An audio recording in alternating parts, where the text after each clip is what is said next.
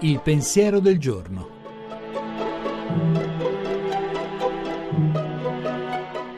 In studio Alessandro Zaccuri, giornalista di Avvenire.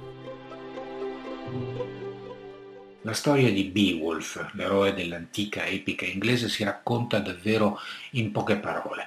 All'inizio è un giovane guerriero, molto coraggioso, molto intraprendente, molto astuto, è lui che sconfigge il mostro che nessuno riesce a sconfiggere.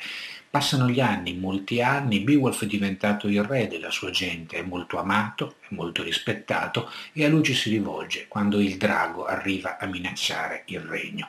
Beowulf appunto è vecchio, prende la sua spada, prende il suo scudo, si mette in agguato dentro un cunicolo attendendo che spunti fuori il drago, lo affronta, lo uccide ma resta ferito e muore a sua volta. Che cosa ci racconta questa storia? Beh, ci racconta che il pericolo esiste e che il coraggio è necessario, però ci racconta anche che il coraggio ha molti volti, non c'è soltanto quello eh, dell'intraprendenza immediata, dell'agire, del fare, c'è e questo è quello che personalmente trovo più eh, interessante, più quasi commovente in questa storia c'è il coraggio di attendere non c'è nell'attesa meno coraggio e meno saggezza di quanto ce n'è nell'azione. L'importante è saper riconoscere il drago.